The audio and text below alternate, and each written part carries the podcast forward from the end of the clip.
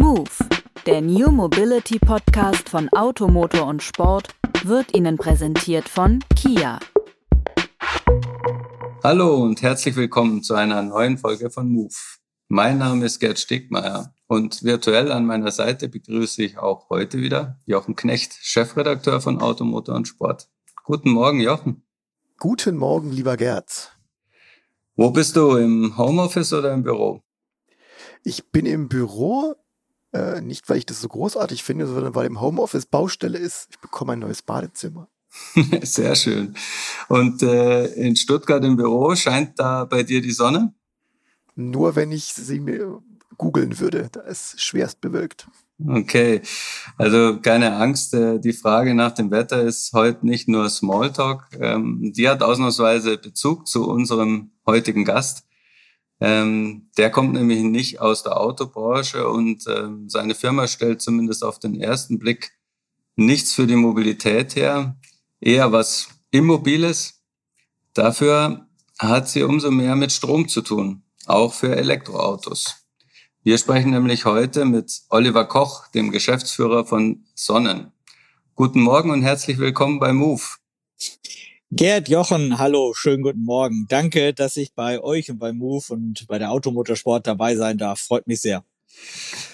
Du, erzähl erst äh, doch mal uns und unseren Hörern, ähm, was macht denn Sonnen mit diesem schönen Namen? Genau, der Name ist natürlich bei uns Programm. Ähm, was, was Sonnen macht, ist, wir sind ein Unternehmen beheimatet im, im Allgäu in Wildpolsried und was wir tun, ist, wir fordern das bestehende Energiesystem heraus. Wir wollen unseren Kunden saubere und bezahlbare Energie liefern und das halt eben durch smarte Lösungen machen. Was heißt das konkret? Das bedeutet konkret, wenn äh, ihr eine Solaranlage auf dem Dach habt oder das Windrad oder eine Biogasanlage oder was auch immer, dann haben wir ein Speichersystem für euch, was den Strom speichert, wenn der Wind mal nicht bläst oder die Sonne mal nicht scheint und äh, was wir dann auch machen, ist, wir vernetzen diese Speicher, so dass ihr mit euren Nachbarn und anderen Mitgliedern der Sonnencommunity Strom teilen könnt, eben auch dann, wenn der Wind mal nicht bläst oder die Sonne mal nicht scheint. Ja, und damit ähm, versuchen wir, ein Teil der Energiewende zu sein und saubere, bezahlbare Energie für alle hinzubekommen. Okay. Du, ähm, du sagst ja schon, ähm, ihr macht es mit ähm, Energie speichern, oder? Ähm, Korrekt. Die stellt ihr selber her? Ja, also wir stellen jetzt keine Batteriezellen her, ja, sondern äh, Batteriezellen kommen halt eben aus, aus riesigen Fabriken in, in Asien. Was äh, wir machen ist, wir nehmen Batteriezellen und bauen daraus ein Speichersystem, mit dem man dann tatsächlich den Strom auch speichern kann. Also da gehört halt viel Elektronik dazu, Wechselrichter, ähm, Sicherheitstechnik, Kommunikationstechnik, dass die App funktioniert, dass ihr die Stromflüsse seht, dass ihr wisst halt eben, wie viel Strom produziert denn gerade euer Haus, wie viel braucht ihr, müsst ihr gerade aus dem Netz Strom beziehen oder könnt ihr ins Netz gerade einspeisen, ähm, all solche Sachen. Das heißt, wir bauen aus einer dummen Batteriezelle danach ein intelligentes Speichersystem. Mhm. Wir sind ja auf das Thema aufmerksam geworden, beziehungsweise wir haben kapiert, dass es eins ist. Das Thema ist, äh, ist es ja schon lange. Ähm, wir haben vor ein paar Wochen, als die Novelle dieses ähm, äh, Erneuerbare Energiengesetzes noch nicht auf dem Weg war, also noch nicht ganz fertig war, aber ähm, als sie fast so weit waren, ähm, haben wir das mal thematisiert auf, auf der Website und ähm, das, das hat wirklich die Server gerockt. Ähm, da war ein großer Bedarf. Und ich habe auch das erste Mal wahrgenommen, dass es in Deutschland unfassbar viele alte ähm, Solaranlagen auf Dächern gibt, ähm, die überhaupt keinen Speicher hatten, sondern die einfach bis heute nur am, am Netz hängen. Ähm, war für mich undenkbar eigentlich, aber man lernt ja nie aus. Und so kamen wir so ein bisschen auf, auf Speicherlösungen und Sonnen. Außerdem macht, hat der Gerd gerade auch so ein privates Projekt. Da fängt man an, drüber zu sprechen. Was mich jetzt interessiert ist, habt ihr gerade viele ähm, alt Solaranlagen-User, ähm, die anrufen, die euch anrufen und sagen, mach das mal neu oder helft mir mal, dass ich, dass ich eben meinen, meinen eigen produzierten Strom auch selbst nutzen kann? Also das, das ist ein Thema, was gerade immer stärker ins Rollen kommt. Ähm, ihr müsst euch ja vorstellen, wer in der Vergangenheit in Deutschland, ja, vor zehn Jahren, vor 20 Jahren sich äh, eine Solaranlage gekauft hat, der hat das aus einem Grund gemacht. Der hat äh, nämlich äh, einen Feed-in-Tarif bekommen. Ne? Der konnte seinen Strom recht teuer verkaufen und äh, das wird dann halt eben von der Allgemeinheit gezahlt durch die EEG-Umlage. Ja, das, heißt, die Einspeisevergütung, ne? Genau so. Die hat eine Einspeisevergütung bekommen, halt eben, ja, von 50, 60 oder mehr Cent sogar, ja. Ähm, und für, für diese Kunden hat sich rein wirtschaftlich natürlich kein Speicher irgendwie gelohnt, weil es für die immer besser ist, ähm, ein, den Strom einzuspeisen. Und was aber halt eben passiert jetzt ist, dass die ersten Leute jetzt gerade so in 2021, Ende 2020 äh, anfangen, aus dieser Förderung rauszufallen. Das heißt, die wirklichen Pioniere, die vor 20 Jahren die ersten waren, die in diesem Bereich investiert haben, deren Solaranlagen fallen jetzt eben aus dieser Förderung raus. Und das sind natürlich alles Leute, die gewohnt sind, jeden Monat eine Überweisung halt zu bekommen von Hunderten von Euro. Und auf einmal ja, macht es von einem Moment zum anderen Peng und die bekommen statt einer Überweisung jetzt auf einmal wieder eine Stromrechnung. Weil die zwar tagsüber halt ganz viel Energie einspeisen, was der, der äh, Netzbetreiber nicht abnehmen muss. Ja, also da muss man sich nochmal darum kümmern, dass die überhaupt irgendwas dafür bekommen.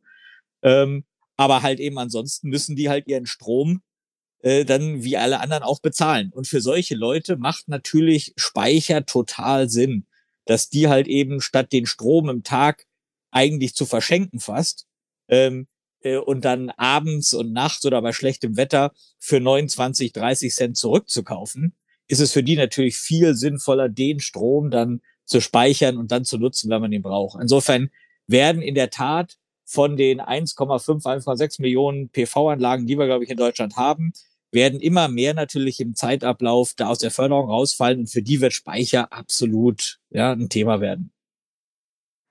Okay, und die, die Speicher, ähm, die kommen, kommen gerne von euch. Ähm, ihr seid, soweit ich es gesehen habe, bei den Speichern für, für Häuser äh, Marktführer, oder? Ist das richtig? Das, das, das sagt die EuPD. Letzte Zahlen, die wir haben, in der Tat, ist, ist zum ersten Halbjahr letzten Jahres. Das sind die aktuellsten, die wir haben.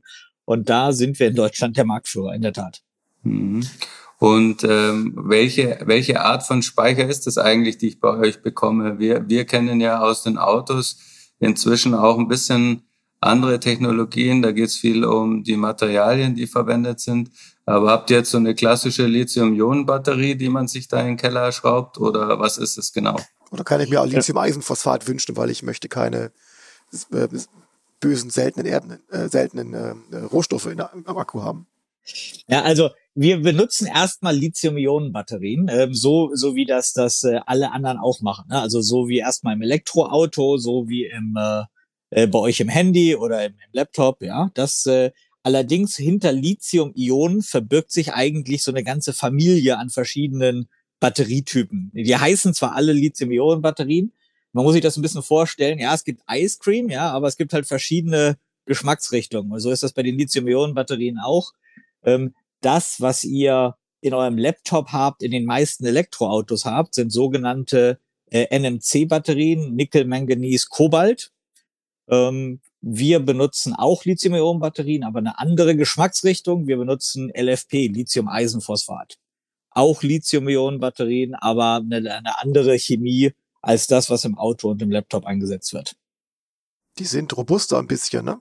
Als die, als die, also als die NMCs in den Autos oder im Handy. Ja, ja, ihr müsst euch das, das also das, das äh, müsst ihr euch so vorstellen, dass äh, NMC hat ähm, einige Vorteile. NMC hat den Vorteil der hohen Energiedichte. Ja, deshalb wird das in den Autos eingesetzt, weil es ist Reichweite ist alles. Oder auch bei euch im Handy-Akku und im, im, Laptop, ja, weil Laufzeit ist einfach das, was gewinnt. Ähm, LFP hat ähm, einen anderen Vorteil. LFP hat eine deutlich höhere Langlebigkeit. Ähm, und ähm, dafür eine geringere Energiedichte. Jetzt kann man denken, naja, im Auto brauchen wir auch die Langlebigkeit, aber das ist nicht ganz so. Und zwar müsst ihr euch das so vorstellen, wenn ihr, ihr habt euer Elektroauto, ja, ihr habt euren ID3 und der hat irgendwie 400 Kilometer Reichweite, ähm, wenn ihr einmal auflädt.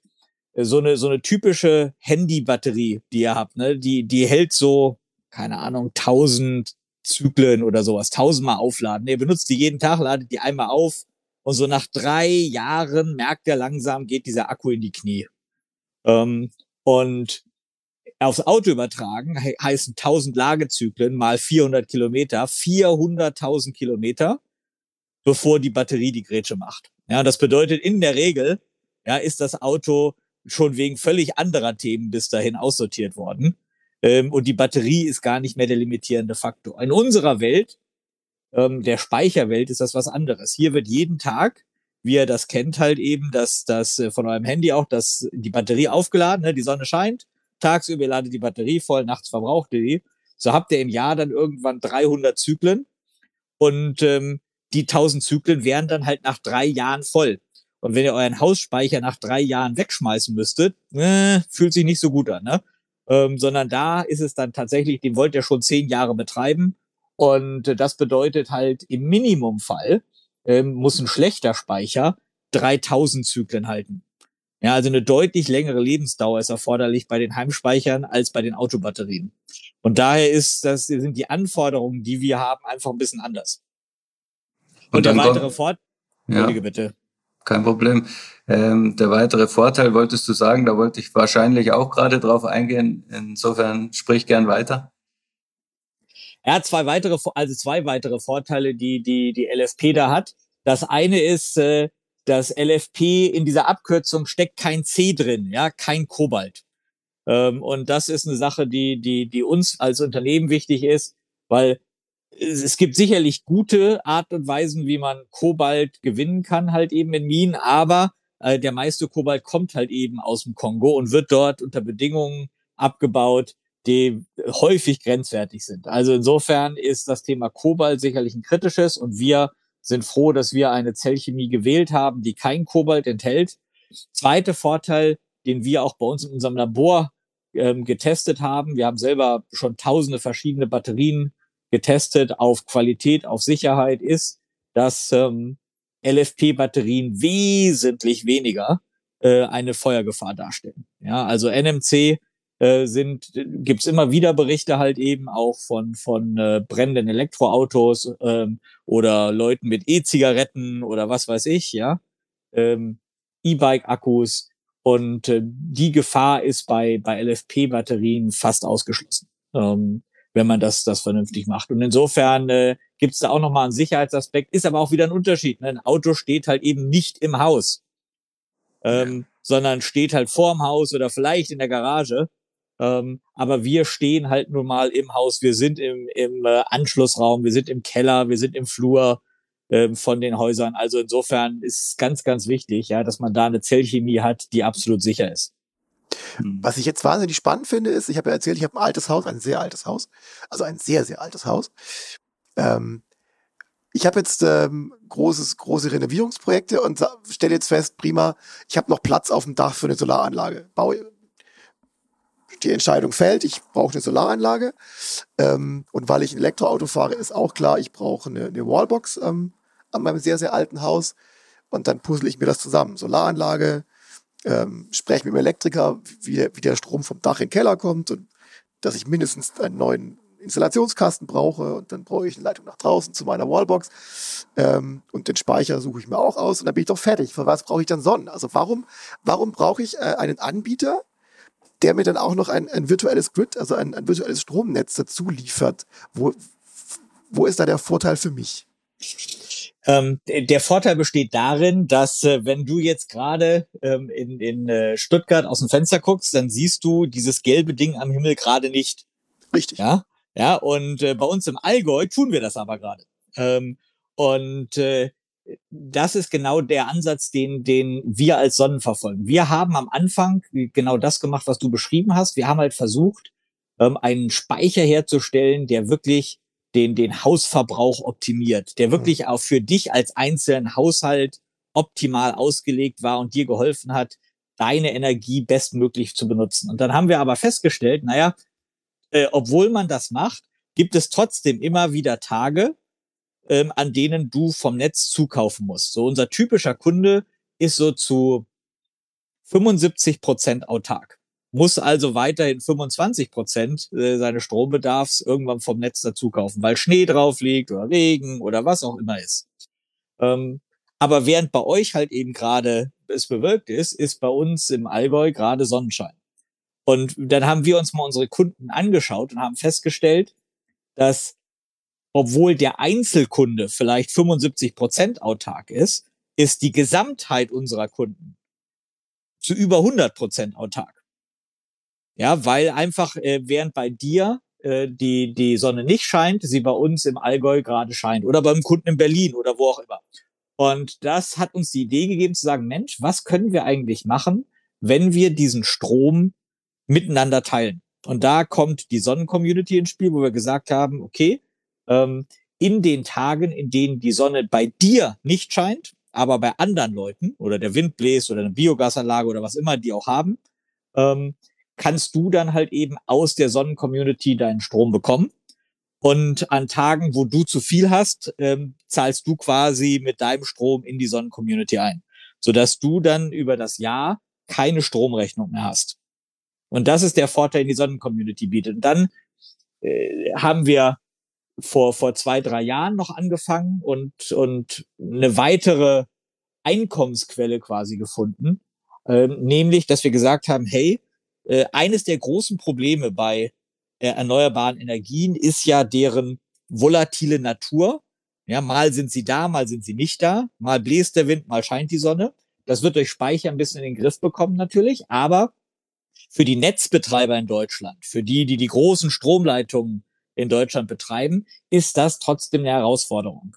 Und deshalb gibt es ähm, in Deutschland einen Markt für netzstabilisierende Dienstleistungen. Also wenn halt gerade mal mehr Power gebraucht wird, dann äh, sagt der Netzbetreiber Alarm, ich brauche ein bisschen was und dann gehen traditionell in Deutschland so ein paar Gaskraftwerke ans Netz oder so ein Pumpkraftwerk lässt Wasser halt runter.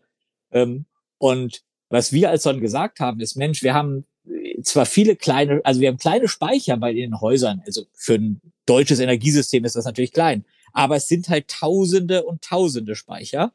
Und wenn wir die alle zusammenfassen, dann haben wir zusammengenommen ein Kraftwerk. Und zwar ein Kraftwerk, welches in einem Sekundenbruchteil reagieren kann. Was nicht erst hochfahren muss oder so, da muss kein Kraftwerk angesprochen werden, sondern wir können relativ schnell reagieren. Und das, da sind wir die absoluten Pioniere in Deutschland gewesen, die Heimspeicher jetzt nutzen, um Netzdienstleistungen zu erbringen. Das bedeutet, wir stabilisieren und du als Kunde dann stabilisierst mit deinem Speicher ähm, das deutsche Stromnetz. Und dadurch erzielen wir ähm, Umsätze und die teilen wir dann wieder auch mit dir, sodass du als Kunde dann sogar noch eine, eine Prämie bekommst, wenn du deinen Speicher halt eben uns zur Verfügung stellst, damit wir Netzdienstleistungen damit betreiben können.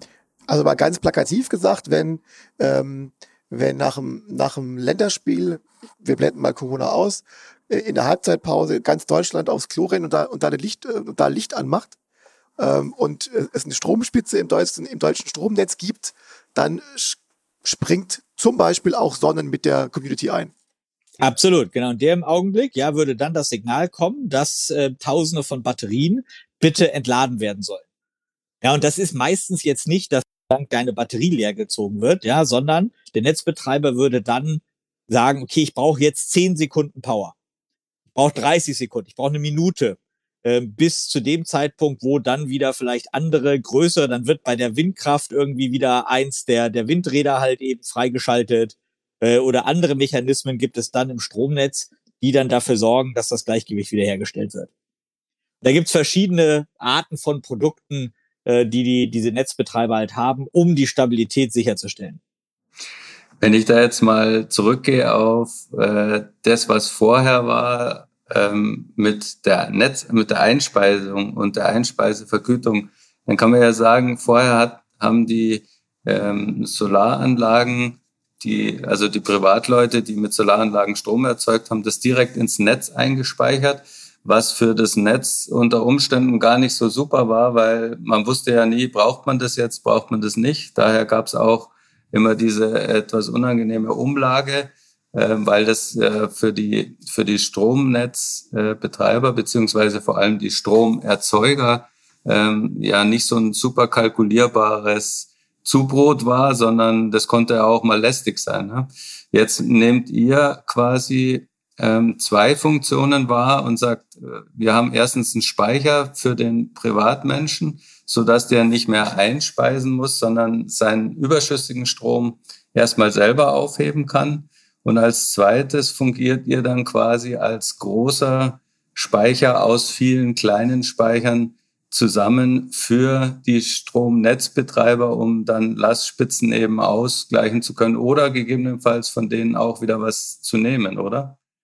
Genau, das ist genau das Thema, ja, dass das, äh, wie du es gesagt hast, der einzelne Speicher ist für das deutsche Stromnetz natürlich verschwindend klein, aber halt eben, wenn man dann Tausende und Tausende von denen hat, dann hat man auf einmal in der Tat äh, eine Möglichkeit, dort äh, ausgleichend im Stromnetz tätig zu werden. Und das ist auch der große Unterschied zu Speicher und den eigentlichen Solaranlagen, wie, wie du es gesagt hast, ne? dass die Solaranlagen selber sind definitiv äh, zusammen mit Wind und anderen Sachen das der absolute Rückgrat der erneuerbaren Energiezukunft. Aber ähm, sind natürlich durch, durch ihre nicht immer zuverlässige Natur nicht einfach zur Hand haben und dadurch entstehen Kosten. Und diese Kosten kann man halt dadurch in den Griff kriegen und auch verhindern, indem man halt Speicher hat. Und das werden Heimspeicher sein, das werden auch Großspeicher sein und Industriespeicher, ja, und also das wird verschiedene Dinge dort geben, die in so einer Energiezukunft eine Rolle spielen. Aber das wird unerlässlich sein, damit wir in, in Deutschland halt eben die Energiewende schaffen und dass die Kosten dabei halt eben ähm, auch, auch optimiert werden. Wenn ich jetzt äh, das so höre, dann müsste man ja eigentlich davon ausgehen, es könnten jetzt die Netzbetreiber ähm, ja auch einfach sehr große Speicher verteilen. Ähm, dann hätten die ähm, ja ihre Reserven auch da. Ähm, was ist der Vorteil, dass die dezentral sind? Glaube, beides ist, ist wichtig, aber der Vorteil des Dezentralen ist, ähm, äh, vielleicht mal ver veranschaulicht, das nennen wir die Straße der Zahnärzte, ja. Die, also die, man hat hier dieses, dieses wunderschöne ähm, Neubaugebiet, ähm, da wo es dann tatsächlich ausnahmsweise sogar noch ein paar große Grundstücke gegeben hat und die bauen alle ihre schönen Häuser hin. Und ähm, äh, natürlich sind die, die alle ökologisch fortschrittlich und kommen äh, abends dann nach Hause ähm, und äh, packen ihre ihre Teslas und Taycans und so weiter und so fort äh, an, an äh, die Wallbox, ja, und fangen jetzt alle an, mit äh, 11 oder 22 kW ihre Autos zu laden. Und äh, äh, wir im Haus haben ansonsten in Deutschland keine Verbraucher, ne, die auch nur irgendwie in die Nähe kommen. Ja, also vielleicht in Amerika mit den Klimaanlagen, aber bei uns ähm, ist das nicht der Fall. Das bedeutet, wir haben in der Tat eine Herausforderung, auch auf der lokalen Ebene, wie wir das Thema ähm, Energieverteilung hinbekommen. Und wenn Sie so eine Situation dort haben, äh, dass, dass Sie wirklich einen Riesenbedarf auf einmal in der Straße der Zahnärzte haben, dann äh, haben Sie zwei Möglichkeiten. Entweder der lokale Netzbetreiber, ja, ihre Stadtwerke oder, oder sowas, die müssen dann anfangen, neues Kupfer zu verbuddeln. Ja, wir brauchen einfach dickere Leitungen, was echt teuer ist. Ähm, oder alternativ fangen sie an, halt eben über Speicher Teile dieser Leistung abzufedern. Oder dann in der dritten Phase äh, sagen sie, okay, dadurch, dass wir diese, diese Wallboxen dann auch nochmal intelligent steuern, muss ja nicht jeder gleich um 18 Uhr mit 22 kW laden und dann um 11 fertig sein. Kann ja auch vielleicht ausreichen, dass äh, dass man erstmal anfängt, mit jeden mit 4, 5 kW zu laden, weil die Leute brauchen das Auto sowieso nur am nächsten Tag. Ja, und das äh, so funktioniert beispielsweise der Sonnencharger, dass wir ähm, sagen, hey, der Kunde kann über die App sagen, ich brauche mein Auto sofort, ja, dann geht Full Power los. Oder der sagt, ich brauche mein Auto morgen früh erst ab sechs und dann laden wir halt eben so, wie das Netz gerade Kapazität hat, und stellen trotzdem sicher, dass das Auto morgen früh um sechs vollgeladen ist. Ja, und ich glaube, das wird in der Zukunft werden solche Sachen immer wichtiger werden, dass man einen Speicher hat, mit dem man was abpuffern kann, dass man eine Intelligenz da im, im Netz hat, weil die Alternative ist schlicht und ergreifend richtig, richtig teuer. Hm. Ja? Liebe, liebe, liebe, liebe Zahnärzte da draußen, der Oliver Koch und Automotorsport wissen ganz genau, das ist ein sehr vereinfachtes Schaubild. Das könnte auch die Straße der Schönheitschirurgen sein oder der Start-up-Unternehmer. Es ging nicht darum, Zahnärzte auf ihre meistens weißen Schuhe zu treten. Ähm, ah, Im Gegenteil, im ganz Gegenteil, wichtig. Ja, wir brauchen Zahnärzte und wir haben die auch total lieb. Ähm, Im, es war nur absolut ein Bild, um zu zeigen, das. was passiert, wenn eine Straße mit ganz vielen Elektroautos gleichzeitig Strom haben möchte.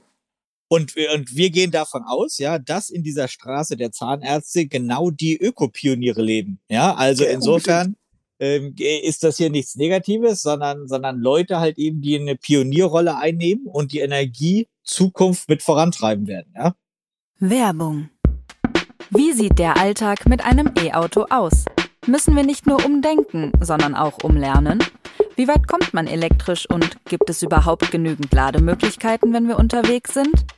Wenn Sie Antworten auf solche Fragen suchen, Kia liefert sie. Auf www.kia.com und bietet neben speziellen Services vor allem zukunftweisende Fahrzeuge, die Sie mit hohen Reichweiten sicher ans Ziel bringen. Von Hybrid über Plug-in-Hybrid bis voll elektrisch. Alle mit sieben Jahre Kia Herstellergarantie. Kia. Movement that inspires. Aber du hast ja gerade den Sonnencharger äh, äh, genannt und da ähm, werden wir als Automotorsport natürlich hellhörig, weil es geht um Autos.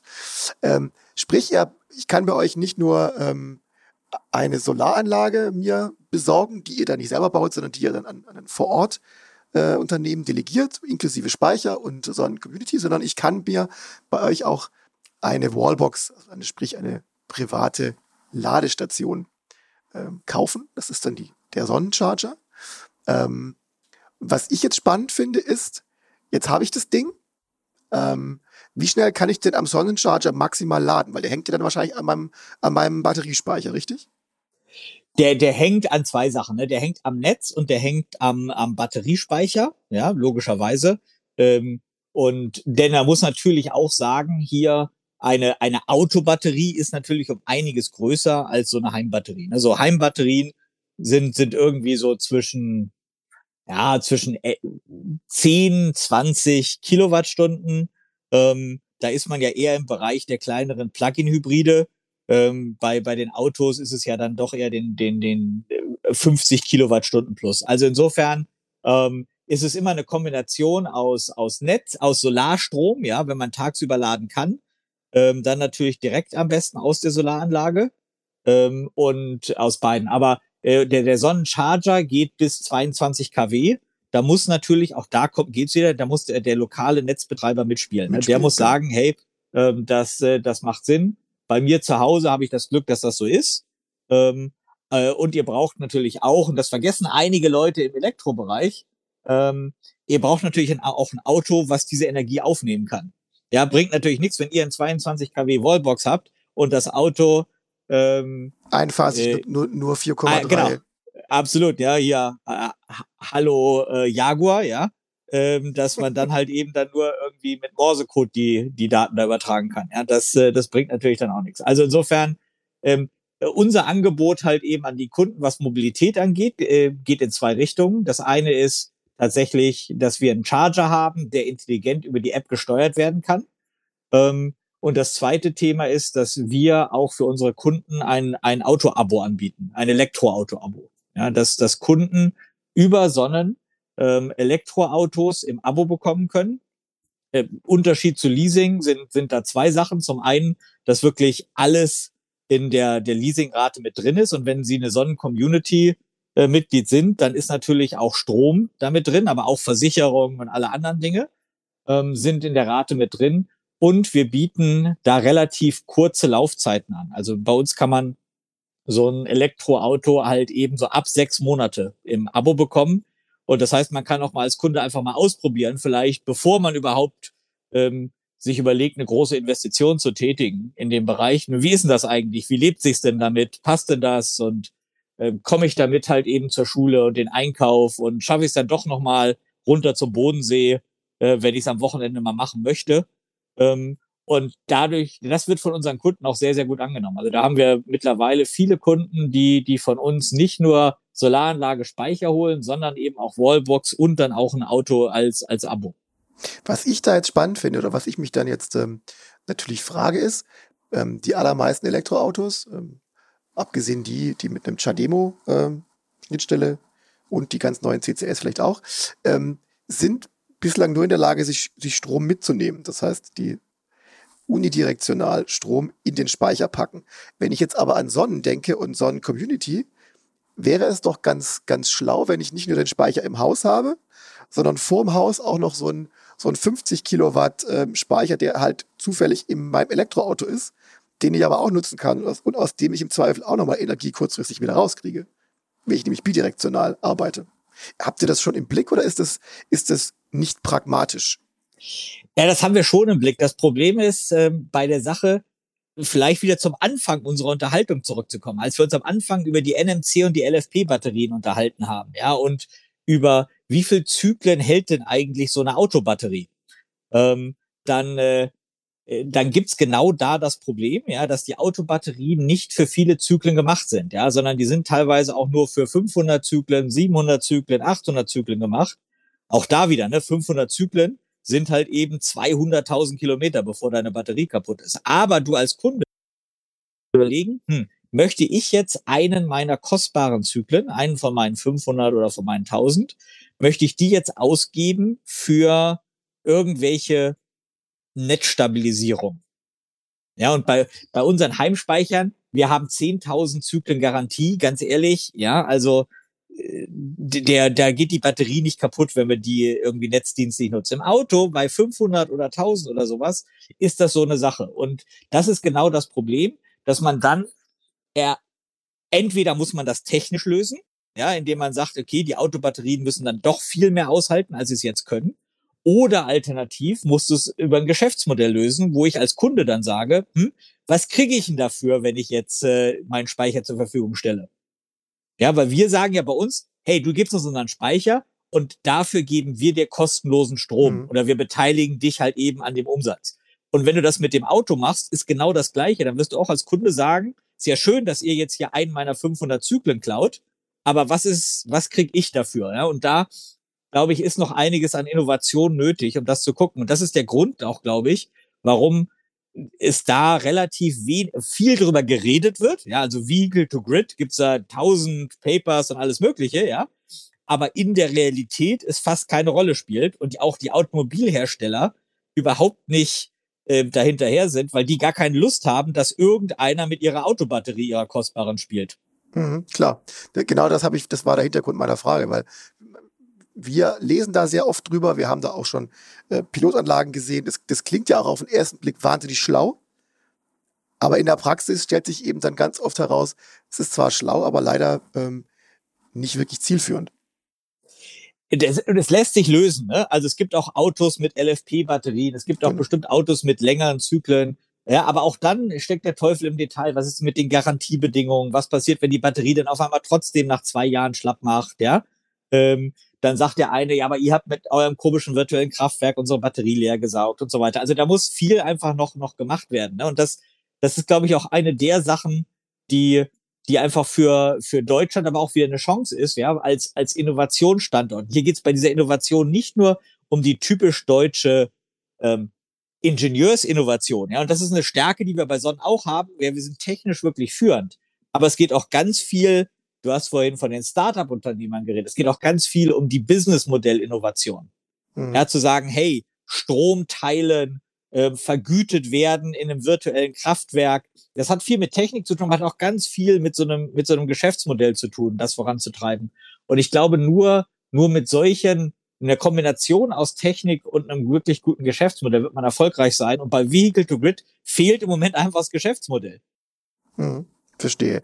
Nur ist es, ähm, kommen wir ganz oft auch, wenn wir über Elektroautos schreiben, lesen, sprechen, ähm, daran, dass natürlich viele, dass es ganz oft so klingt, dass diese, dass diese Speicherei von Strom in Akkus und die Fahrerei mit, mit Elektroautos ähm, wunderbar sauber, alles, alles weiß, alles herrlich ist. Aber wir wissen ja auch, dass auch so ein Akku einen CO2-Rucksack hat. Ähm, das ist durch die Produktion bedingt. Ich nehme auch an, dass, also es ist ja auch so, dass euer ähm, LFP-Akku mit einem CO2-Rucksack kommt und auch die Solarzellen fallen ja nicht vom Baum. Auch die müssen produziert werden in Fabriken, die Energie verbrauchen. Wie groß ist denn so ein so der Rucksack von so einer durchschnittlichen ähm, Solaranlage, Photovoltaikanlage in Verbindung mit einem mit einem äh, LFP-Speicher? Und wie lange brauche ich denn, bis ich den wieder im Vergleich zum normalen Stromnetz rausgefahren kann man nicht sagen, aber bis ich den wieder, wieder eingespart habe. Kann man das so, so pauschal sagen? Ja, kann man vielleicht, ne? Also ähm, es ist die Datenlage ist da da im Moment noch nicht was was Heimspeicher angeht richtig gut. Also wir haben eine einigermaßen gute Datenlage, was das Thema Solarzellen angeht, einfach mhm. weil es die schon viel länger gibt. Und da sagt man so in unseren Breiten ähm, brauchen die anderthalb Jahre etwa, bis die das, äh, das CO2, was, was ihre Produktion und das Schöpfen der Erze, das Minen der Erze und so weiter, was das alles äh, gekostet hat, äh, wieder rausgeholt hat. Also so Payback ist ungefähr anderthalb Jahre. Also wenn man da zehn Jahre zurückgehen würde oder 15 Jahre, äh, dann war das halt eben nicht, nicht äh, nur anderthalb Jahre, dann waren das irgendwann mal fünf Jahre, irgendwann waren es auch mal zehn Jahre und es gab ganz, ganz am Anfang äh, gab es ja auch mal die Schlagzeilen, boah, die Produktion kostet mehr CO2, als hier eingespart wird. Und das war bestimmt, ja, vor 25 Jahren auch mal richtig. Ähm, bei, bei Batterien gibt es einige Studien so im, im äh, Automobilbereich, die das sagen, so pro gefahrenen Kilometer. Ähm, da wird irgendwie so von, von 50 Gramm oder sowas pro Kilometer geredet, glaube ich. Das sind so, so Zahlen, die brauchen. Unsere Batterien halten aber viel, viel länger. Ne? Also die, die Menge an Energie, die bei uns einfach durch die Batterien durchgeht, durch die hohe Lebensdauer, durch die hohe Zyklenfestigkeit, ist viel höher. Also insofern gibt's keine genaue Zahl da, aber es ist mittlerweile ein recht geringer Betrag, glaube ich. Und es ist ja vor allen Dingen einer, der immer weniger wird. Das ist ja der große Unterschied zu den fossilen Brennstoffen, dass je mehr du in deinem Energiemix sowieso erneuerbare Energien hast, neue erneuerbare Energieteile herstellst, desto ähm, besser wird natürlich die Bilanz. Ne? Als man die ersten Solarzellen zu 100 Prozent Kohlestrom in China hergestellt hat, äh, hat man natürlich einen höheren CO2-Fußabdruck, als wenn man ähm, anfängt, mit einem grünen Energiemix das zu machen. Wir bei uns in unserem, wo wir in Wildpolsried produzieren, Wildpolsried ist bekannt als erneuerbares Energiedorf. Da wird siebenmal mehr erneuerbare Energie produziert in dem Dorf, als dort verbraucht wird. Das bedeutet natürlich, dass wir einfach dort mit grüner Energie dann auch fertigen. Und dadurch wird der, der CO2-Abdruck immer geringer. Und je mehr Speicher wieder in, in der Welt sind, je mehr Solarzellen in der Welt sind, desto weniger ist der Kohleanteil und damit hat man dann irgendwann ein System, in dem dieser CO2-Fußabdruck, der entsteht, über den Zeitablauf immer geringer wird. Das klingt, äh, das klingt doch prima. Ähm, Wildpolsried hast du gerade angesprochen. Ähm, grünes, grünes Energiedorf quasi. Ähm, ist dort vor allem Solarstrom, äh, der, der erzeugt wird, grün oder ohne fossile Energieträger oder ist, sind da auch andere Sachen dabei? Da ist alles. Ne? Also das ist wirklich ein Mix und das, das wird auch für Deutschland und für die Welt ein Mix sein, der die Energiewende bringt. Also Wilpolsried hat ähm, Solaranlagen auf den Dächern, auch auf Freiflächen direkt bei uns neben neben dem der der Fertigung ist eine große Freiflächenanlage auf den landwirtschaftlichen Betrieben, aber oben am Berghang sind auch ähm, Windräder, die mhm. die in Wilpolsried über eine Genossenschaft den den Bewohnern des Dorfes gehören. Ja, also nicht irgendwelchen Investoren oder Energiekonzernen, sondern die gehören dort halt eben den, den Bewohnern. Da gibt's dann Proteste halt eben, wenn, wenn man nicht genug Windräder äh, aufbauen kann, ja, weil das sind die Einnahmen der, der Leute im Dorf. Und äh, außerdem gibt's natürlich Landwirtschaft. Äh, wir sind im Allgäu und dadurch hat man dann auch Biogasanlagen. Ja, also beispielsweise unsere Wärme, die bei uns äh, jetzt im Winter verbraucht wird, bei uns in der Fertigung und so weiter, kommt aus einer Biogasanlage von einem Landwirt nebenan. Ähm, also es ist ein Mix und das wird auch für die deutsche Energiezukunft so sein. Ne? Es wird äh, eine Mischung geben müssen, einfach aus Solar, aus, Stro äh, aus, aus Wind, aus Hydro, was es auch immer gibt, Biogas und so weiter. Mhm. Weil ähm, ich habe ja mal von meinem Physiklehrer gelernt, dass den Jahresenergiebedarf äh, der gesamten Erdbevölkerung die Sonne in drei Stunden quasi auf die Erde werfen würde. Ähm, aber wenn man das jetzt nur mit Solarzellen machen würde, dann bräuchte man halt entsprechend viel mehr Speicher, oder? Das ist eigentlich so das Hauptproblem. Und dann ist so ein Mix ähm, puffert quasi schon bei der Erzeugung. Genau so. Also da gibt's so vom Fraunhofer auch so eine Studie, die mal gesagt hat, Mensch, also wenn man alle Dächer und irgendwie die Gebäudehüllen in Deutschland mit Solarzellen ähm, ausstattet, dann könnte man irgendwie 900 Gigawatt produzieren und es gibt in Deutschland noch einen Verbrauch irgendwie von 80 Gigawatt. Ähm, aber am Ende wird es tatsächlich dann eine Mischung aus allem sein. Ne? Ähm, sie brauchen, sie brauchen Wind, äh, wir brauchen äh, Solar, wir werden auch andere Dinge brauchen. Ja, und, und es braucht eine stabile Energieversorgung und das bedeutet auch Speicher. Ähm, und alle diese Sachen müssen halt am Ende intelligent vernetzt werden. Und das ist halt das, was jetzt gerade passiert. Ne? Früher hat man einfach sein großes Kohlekraftwerk gehabt und das lief halt 24 Stunden. Und da musste man gucken, was man nachts mit dem Strom machte. Dann hat man ein bisschen runtergefahren und so. Und das war relativ einfach alles. Ähm, und die Zukunft wird entweder intelligent oder teuer. Ne? Und das ist das, woran wir arbeiten, zu sagen, es muss intelligent sein, damit man halt eben nicht extra Netzausbau braucht, damit man genau seine Assets, die man dann hat, auch wirklich gut nutzen kann. Hm. Äh, apropos teuer, ähm, ich habe mal geguckt, ähm, eure Speicher sind zumindest nicht billig. Ähm, wenn ich es richtig im Kopf habe, kosten so 11 Kilowattstunden äh, rund 10.000 Euro. Ähm, wenn man das jetzt vergleicht mit, mit den Preisen, die äh, für die äh, Batterien in Autos aufgerufen werden, dann ist es ja deutlich mehr. Woran liegt es? Naja, also die, die, die, die 50 Kilowattstunden Batterie im Auto kostet, komischerweise kostet das Auto auch 50.000 Euro, ne?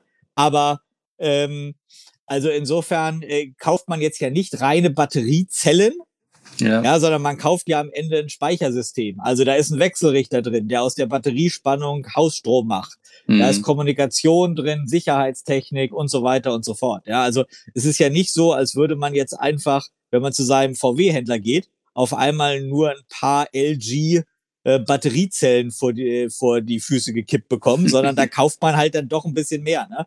Und äh, die Preise, äh, die wir zahlen für Batteriezellen, sind sehr, sehr ähnlich wie die, die ein Automobilhersteller für seine Batteriezellen zahlt. Aber mit Batteriezellen alleine kann man halt nicht so furchtbar viel anfangen. Da muss man tatsächlich noch was draus bauen, damit es auch funktioniert. Hm. Und am Ende ist doch dann ähm, das, was ihr praktisch in der Community mit den ganzen Speichern aufbaut, immer noch nur ein virtuelles Netz, oder? Das heißt, ähm, das wird quasi bilanziell verrechnet, was ihr raus und rein tut aus, aus dem großen Stromnetz. Ähm, aber es ist nicht so, dass ich jetzt quasi ähm, von einem anderen Community-Mitglied den Strom zugeschüttet bekomme. Korrekt. Am Ende ist es, ist es eine bilanzielle Sache. Leute produzieren und andere Leute konsumieren. Ja, also wie gesagt, bei mir am Haus, dann wird jetzt gerade produziert, bei euch eben gerade Sonne scheint nicht, ihr würdet halt gerade beziehen ähm, Strom. Aber natürlich, ja, äh, ist das Elektron, was bei mir von meiner Solaranlage produziert wurde, nicht identisch mit genau dem Elektron, ähm, welches bei euch dann ins Haus kommt, sondern am Ende ja nutzen wir das Stromnetz wie wie alle anderen auch. Mhm. Und ähm, ja, ähm, wie tretet ihr denn dann eigentlich dem Verbraucher gegenüber auf? Also ihr habt das virtuelle Netz quasi im Hintergrund, aber seid ihr dann für den Endkunden der Stromversorger oder ähm, hat er einfach nur eine Batterie im Keller und ähm, äh, gibt den Strom in das bestehende Netz seines bisherigen Stromversorgers? Naja, also äh, eigentlich ist erstmal unser Kunde sein eigener Stromverbraucher. Ne? Also ihr seid eure eigenen Stromproduzenten, Stromverbraucher, ihr seid euer eigener Energieversorger. Aber rein rechtlich sind wir es in der Tat. Ne? Also ihr, ihr habt einen Vertrag dann mit, mit uns, mhm. ähm, dass, dass wir euer Energieversorger sind. Ähm, und mit all den rechtlichen Anforderungen, die ein Energieversorger hat und auch einer, der jetzt so Netzdienstleistungen sind, die Anforderungen nochmal viel höher. Aber äh, am Ende seid ihr es. Ne? Es ist ihr, ihr als Community seid die Leute, die den Strom produzieren, die, die ihn dann auch verbrauchen, die ihn dann miteinander teilen. Und gerade äh, wenn es jetzt um das Thema Elektromobilität geht, also wer über ein Elektroauto nachdenkt und hat ein Haus, der, der muss, der kommt zwangsläufig zur Solaranlage und zum Speicher. Ja? Also weil wer auf einmal zu seinem Hausverbrauch danach nochmal Tausende von Kilowattstunden. Und gerade eure Leser sind ja Leute, die auch fahren, ja, die auch Kilometer hinter sich bringen, ja, die dann auf einmal Tausende von Kilowattstunden an Strombedarf haben. die werden sich dann schon überlegen, ja, will ich die denn jetzt wirklich für 29, 30 Cent einkaufen oder will ich die für einen Teil der Kosten selber produzieren? Und insofern ähm, ist das einfach die logische Kombination. Ne? Wer über Elektroauto nachdenkt, wird über Solaranlage und wird über, über Speicher nachdenken. Mhm. Bekomme ich denn als Sonnenkunde, wenn ich bei euch mein, mein Elektroauto auch ähm, ähm, miete, beziehe, ähm, lade ich dann auch unterwegs günstig bei Ionity oder bei INBW oder bei, sprich, habt ihr auch eine Sonnenladekarte? Ähm, in der Tat, wir, wir, es gibt über, über uns eine, eine, eine Ladekarte, die ähm, ähm, gemacht wird von einer unserer äh, Schwestergesellschaften, mit der man europaweit an Zehntausenden von Ladepunkten laden kann. Ja, das, äh, das, äh, weil das ist in der Tat natürlich der nächste Schritt zur Mobilitätslösung. Und ähm, eine Sache, an der wir arbeiten, ist natürlich, so wie man, also was wir euch zu Hause anbieten, ist ja eine Art Stromflatrate ja, wo wir sagen, hey, ja, für, für null Euro ähm, kriegt ihr eine bestimmte Menge an Strom, ja, keine Ahnung, sieben, achttausend Kilowattstunden oder was immer auch eben euer Speicher und eure Solaranlagen so hergibt. Und natürlich, das wäre auch weiter gedacht, ne, dass wir gucken müssen, wie kann man diese Flatrate vielleicht noch mitnehmen? Ja, wie gibt's die to go? Ähm, das wäre vielleicht noch was äh, wirklich, wo wir auch als, als Unternehmen noch innovativ sein müssen. Wie kann man die mit sich führen? Damit man dann auch an der Ladesäule irgendwo hinter Frankfurt oder kurz vor Berlin nichts zahlt. Ja, da, da sind wir drüber nachdenken, wie man sowas hinbekommen kann. Ähm, noch sieht die Welt nicht so aus, aber das ist definitiv eine Möglichkeit, über die, die wir auch als Unternehmen nachdenken. Hm. Ich halte das für, für extrem wichtig, weil gerade die, die Preise an den, an den äh, Fernreisestrecken, an den Schnellladern, das ist gerade schon Apotheke. Also ähm, ja, stimme ich dir zu. Ne? Also ganz ehrlich, dass äh, ähm, wir bei Sonnen, wir haben viele Leute, die die gerne und viel Auto fahren. Der Anteil der Petrolheads bei uns im Unternehmen ist echt hoch. Ne? Und und äh, bei einigen dieser Schnelllader fängt man schon an zu weinen, äh, was man da zahlen muss. und ähm, insofern, äh, umso wichtiger sagen wir natürlich, habt eine, eine gute und günstige äh, Infrastruktur zu Hause. Aber ja, das ist ein Thema, was irgendwann gelöst werden äh, muss damit äh, Elektromobilität auch weiterkommt. Ne? Weil es kann ja nicht sein, dass man irgendwie äh, an, an äh, den, den Schnellladern, die es im Land gibt, auf einmal das Äquivalent von vier fünf Euro Spritkosten quasi pro Liter hat. Ja, also Exakt. ja, das, das, das wird nicht funktionieren. Ähm, also insofern ist das eine Herausforderung, vor, vor der wir stehen und die wir als Unternehmen auch weiter mitgestalten wollen. Ja, aber der erste Schritt für uns erstmal ist, bei euch im Haus schaffen wir es halt eben, die Kosten zu senken und, und eine grüne Energiezukunft da zu machen und Elektroauto und Solaranlage und Speicher, es ist echt eine super Kombination. Ja, also mhm. wirklich, das passt. Ist das denn, ist, ist es denn eigentlich so? Also das klingt jetzt alles wahnsinnig innovativ, durchdacht. Es klingt so ein bisschen nach ähm, äh, so ein paar Stromrevoluzer ähm, haben sich da ihr ein, ein, ein sehr feines Geschäftsmodell ausgedacht. Nur, nur sehen wir ja am Markt gerade auch bei, auch bei den ganzen ähm, Mobilitätsthemen, dass nach und nach die Big Player aus dem Segment auch drauf kommen, dass es da, äh, dass es Zeit wird, in, in, in diesen Bereich zu investieren. Ähm, ist Sonne noch, noch eigenständig oder seid ihr inzwischen längst von irgendeiner eine, eine Riesenfirma gekauft worden? Ja, ich würde zu, zu beidem, äh, ja, zu beidem. Ne? Ja, wir sind eigenständig. Äh, und äh, wir gehören aber seit 2019 zur, zur Shell. Ja, also mhm, wir sind ja. Teil eines, äh, eines Unternehmens, was man vor allen Dingen halt eben aus dem Öl- und Gasbereich kennt. Aber wir sind natürlich äh, eigenständig. Also ihr geht auf unsere Homepage und ihr seht jetzt dort, dort äh, äh weiter uns als Sonnen und ähm, wenig Verweise auf Shell. Aber wir arbeiten halt auch zusammen mit, mit Shell-Unternehmen. Ne? Also äh, wenn es um das Thema Mobilität geht, halt, was ich gerade gesagt habe, so eine Charge-Karte, die, die kommen von unserer Schwestergesellschaft ähm, New Motion, Shell Recharge. Ähm, da, da arbeiten wir schon zusammen, aber sind auch sehr eigenständig. Insofern ja zu beidem. Und was viele ja nicht wissen, Shell ist da inzwischen äh, über, über die Tochtergesellschaft mit der, mit der Laderei der Anbieter des größten Elektroauto-Ladenetzverbundes in Europa. Absolut, genau. Ja, das, äh, das, das ist in der Tat so. Ja, das ist, äh, äh weil, äh, egal jetzt, ich spreche jetzt nicht für Shell, ne, aber generell sieht man natürlich, der Trend geht zur Elektrifizierung. Immer mehr, egal was unser Leben wird elektrifiziert werden. Die Mobilität, irgendwann wird auch das Thema Heizen kommen, stärker mhm. noch als jetzt.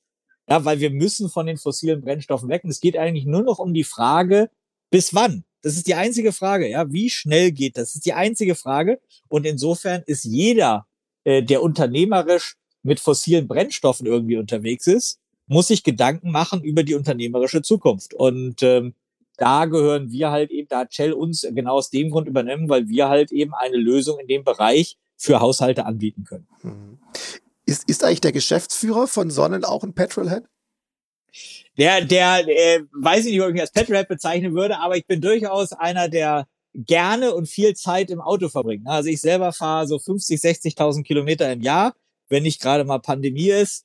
Und äh, äh, in der Tat, ja, also ähm, ist, ist, äh, ist das Thema Autos und äh, bei uns wichtig. Ich glaube auch tatsächlich, ja, dass am Ende, wenn äh, dass die, die Energiewende wird ja auch nicht dazu führen, dass benzinbetriebene Autos verschwinden werden. Ich glaube, dass, also ich stelle mir das persönlich ein bisschen so vor, als, als wie das mit den Autos gewesen ist und vorher den Pferden. Ja, vorher waren so die Pferde das absolute Brot- und Buttertransportmittel. Es gab, ja, also das war einfach ein Arbeitstier, was man genutzt hat. Und ja, da gab es vielleicht auch einige, die besonders schöne und gezüchtete Pferde hatten, aber es war wirklich das Arbeitstier. Und als das Auto dann kam, das, was übrig blieb, ist wirklich dann das besonders hochqualitative Pferd. Ähm, zum Reiten, Springreiten, Rennreiten und so weiter. Und ich glaube, beim Autos wird es genauso sein, dass äh, am Ende werden es dann halt äh, in, wenn wir komplett auf Elektro umgestellt haben, es trotzdem weiterhin die, die 56er Corvette geben, die äh, ein, ein Kollege von uns hat, oder der Holden V8, ähm, ähm, der in Europa nun sehr, sehr selten ist und solche Sachen. Also insofern äh, glaube ich, dass es das weitergeben wird. Und bei uns bei Sonnen haben wir definitiv genug Leute, die, äh, die im Zylinderwettstreit auch mithalten können.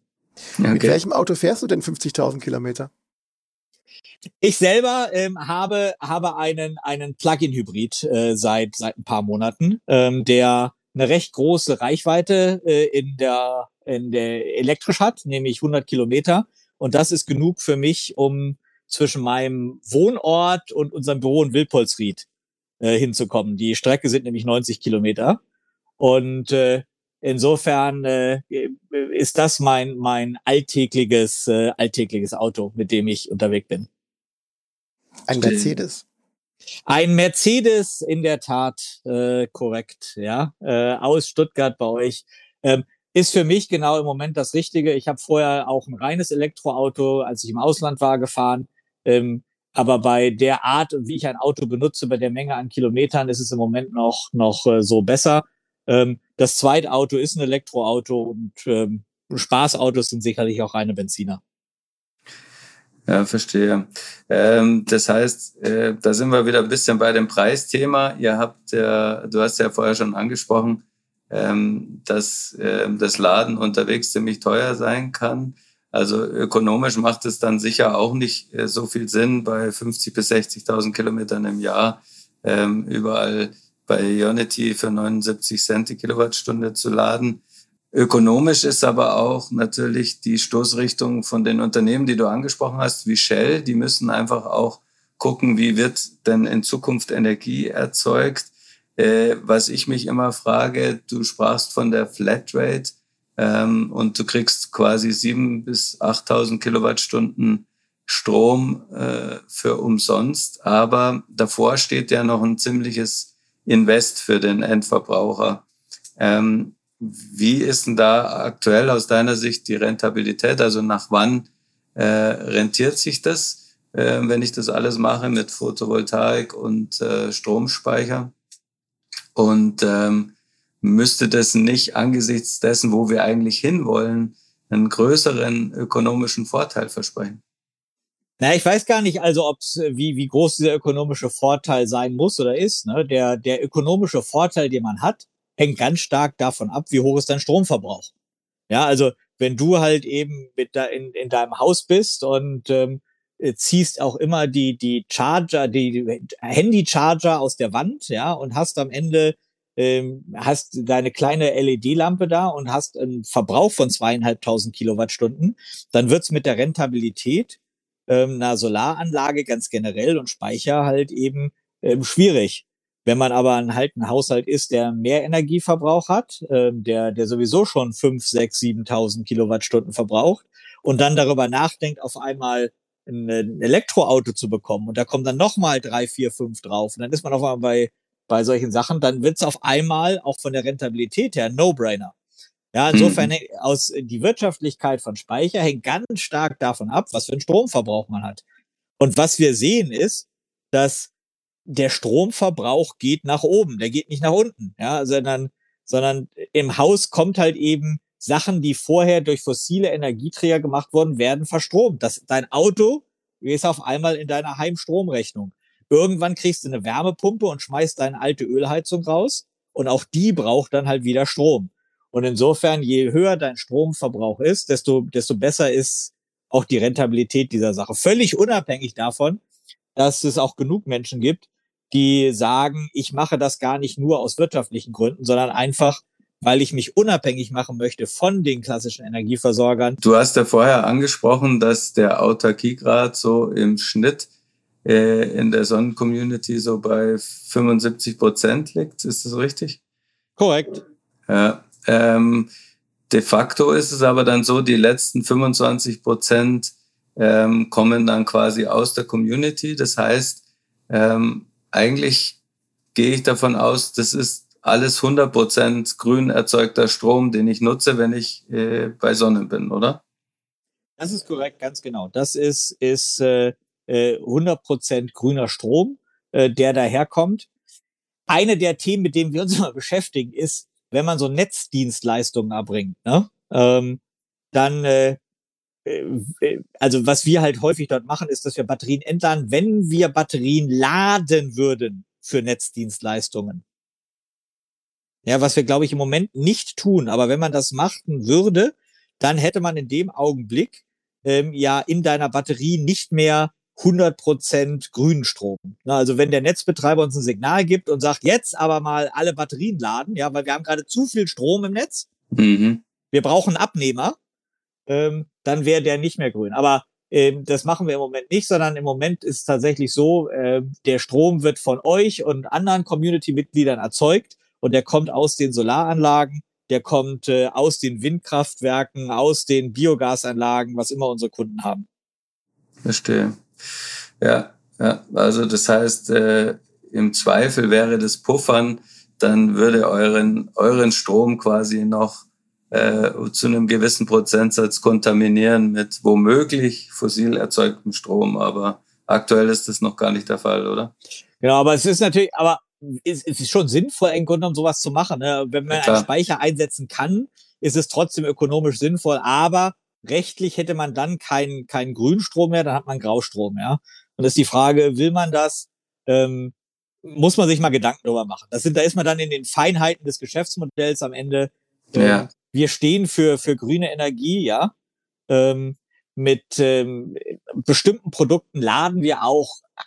Das kann schon sein, ne, dass, dass wir auch aus dem Netz laden.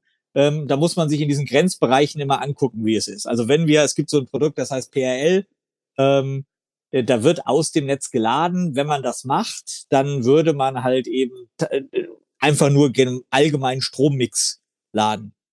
Hm. Ja, das müssen wir dann extra messen. Ja, müssen sagen, okay, ähm, äh, hier haben wir jetzt gerade drei Kilowattstunden aus dem Netz geladen, einfach ähm, als Netz stabilisierend. Und dann müssen wir diese drei Kilowattstunden dann wieder extra ausweisen und sagen, die waren jetzt aber kein Grünstrom.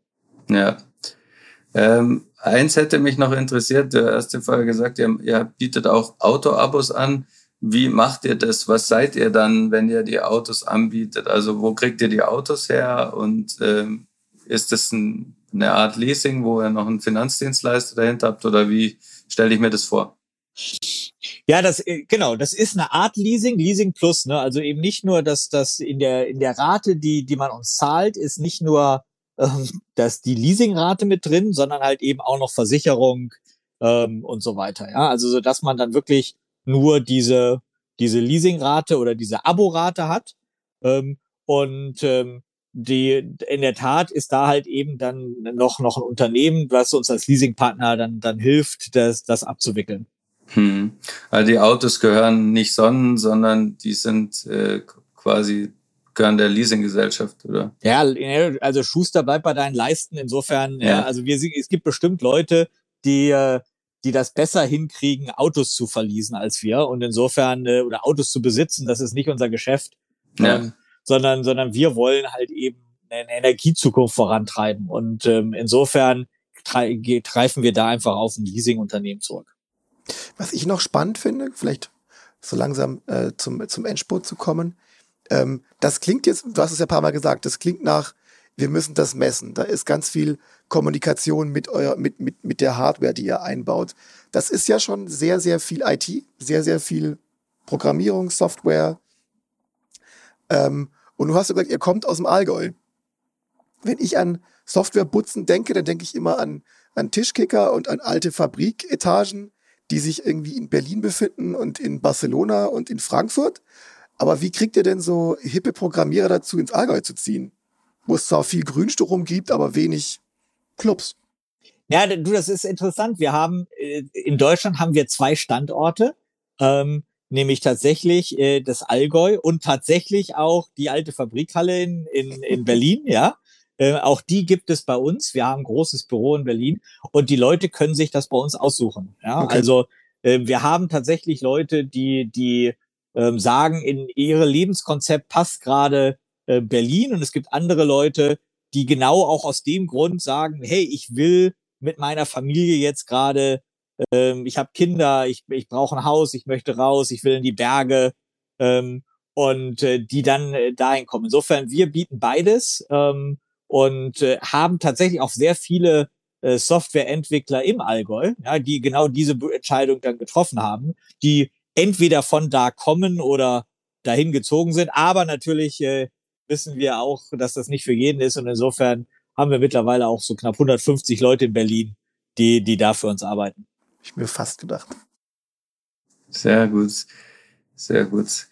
Ja, und ja. vielleicht auch dazu, ne, Mobilität. Ja, unser Büro in Berlin, ne, da gibt's so in dem Büro so ein paar komische Treppen, über die man laufen muss. Und der Grund, warum es diese komischen Treppen gibt, ist, weil historisch unter diesem Teil in unserem Office in Berlin wurden die Kutschen und die Pferde abgestellt, die ähm, dort halt eben für die Fabrik die Lieferungen gemacht haben.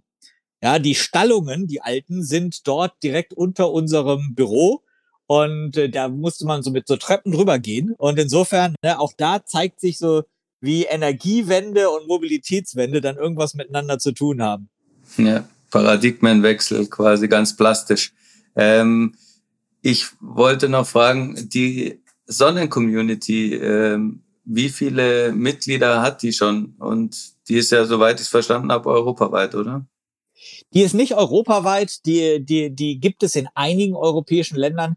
Das ist generell, da sind weltweit haben wir jetzt 60, fast 70.000 Speicher verkauft. In, äh, in Deutschland sind es, glaube ich, ähm, auch einige 10.000, die, die in der Community drin sind. Aber ähm, das große Problem, was du da gerade mit europaweit angesprochen hast, ist, dass die Energiemärkte in Europa alle noch nicht ähm, nicht wirklich europäisch sind. Ja, und hm. nur weil wir diese Netzdienstleistungen ähm, in Deutschland anbieten dürfen, heißt das noch lange nicht, dass wir die in Frankreich oder in Spanien anbieten dürfen. Und insofern ist, muss man es in jedem einzelnen Markt nochmal separat machen.